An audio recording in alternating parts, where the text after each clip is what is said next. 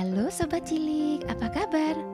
Hmm, senang sekali mendengar kalian semua baik-baik saja. Oh, kalian sudah mau tidur? Sudah sikat gigi dan sudah sembahyang? Oh, hebat sekali. Semua sudah sikat gigi, giginya sudah bersih, dan sudah sembahyang. Anak-anak hebat. Kalau begitu, kita bisa mulai dengar cerita ya. Malam ini kita akan mendengarkan cerita yang dibacakan dari Good Night Stories for Rebel Girls karya Elena Faveli dan Francisca Cavallo. Buku ini dialih bahasakan ke dalam bahasa Indonesia oleh Mustika. Buku ini diterbitkan oleh Mahakam Publishing dengan judul Kisah Wanita-Wanita Luar Biasa. Hari ini kita akan mendengarkan kisah tentang seorang pelukis wanita. Kalian tahu pelukis? Ya, seniman yang kerjanya membuat karya-karya seni lukisan yang bagus-bagus sekali, yang indah-indah sekali.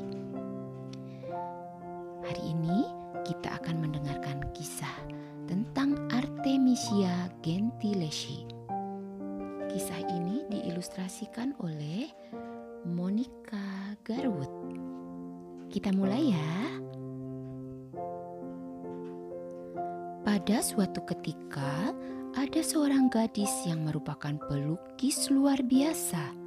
Namanya Artemisia. Dia cantik dan kuat.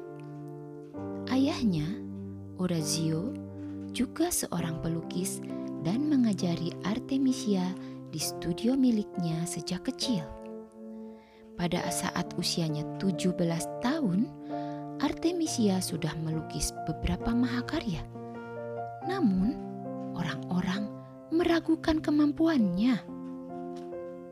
Bagaimana mungkin dia bisa melukis seperti ini? Mereka berbisik-bisik. Pada saat itu, Kebanyakan wanita bahkan tidak diizinkan untuk mendekati studio seniman terkenal. Suatu hari, ayahnya meminta kepada temannya, pelukis terkenal Agustino Tassi, untuk mengajarkan konsep perspektif kepada Artemisia bagaimana menciptakan ruang tiga dimensi di permukaan yang datar. Agostino ingin agar murid terhebatnya itu juga menjadi kekasihnya. Aku berjanji akan menikahimu, katanya. Namun, Artemisia tidak mau. Keadaan berubah menjadi sangat buruk, sehingga Artemisia akhirnya memberitahu ayahnya apa yang terjadi. Ayah Artemisia mempercayainya, dan meskipun Agostino adalah pria yang berkuasa sekaligus musuh yang berbahaya, Orazio menyeretnya ke pengadilan. Selama persidangan, Agostino membantah kesalahan yang diperbuatnya.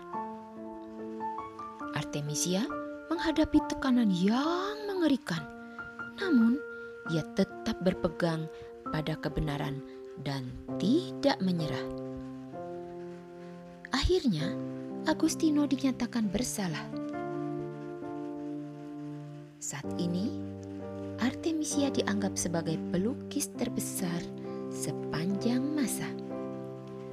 Artemisia lahir di Italia 8 Juli 1593. Ia wafat 14 Juni 1653. Ada sebuah kalimat bijak yang diungkapkan oleh Artemisia kita camkan baik-baik ya. Begini katanya. Selama aku masih hidup, aku memegang kendali atas kehidupanku. Nah, itulah Artemisia. Bagaimana? Dia hebat ya? Dia berjuang untuk mencapai cita-citanya. Kalian masing-masing punya cita-cita. Oh, bagus. Setiap orang boleh punya cita-cita. Kalau yang belum tahu, jangan kecewa. Kita perlu memikirkan suatu hari kelak aku ingin jadi apa. Dan tentu saja bukan hanya punya keinginan tetapi berusaha untuk mencapainya. Baiklah. Karena sekarang sudah malam, sudah waktunya istirahat. Kita cukupkan dulu ya. Nanti kita lanjutkan lagi dengan kisah yang lain. Sekarang waktunya kalian tidur. Terima kasih untuk kebersamaan kita. Sampai jumpa lagi. Dah.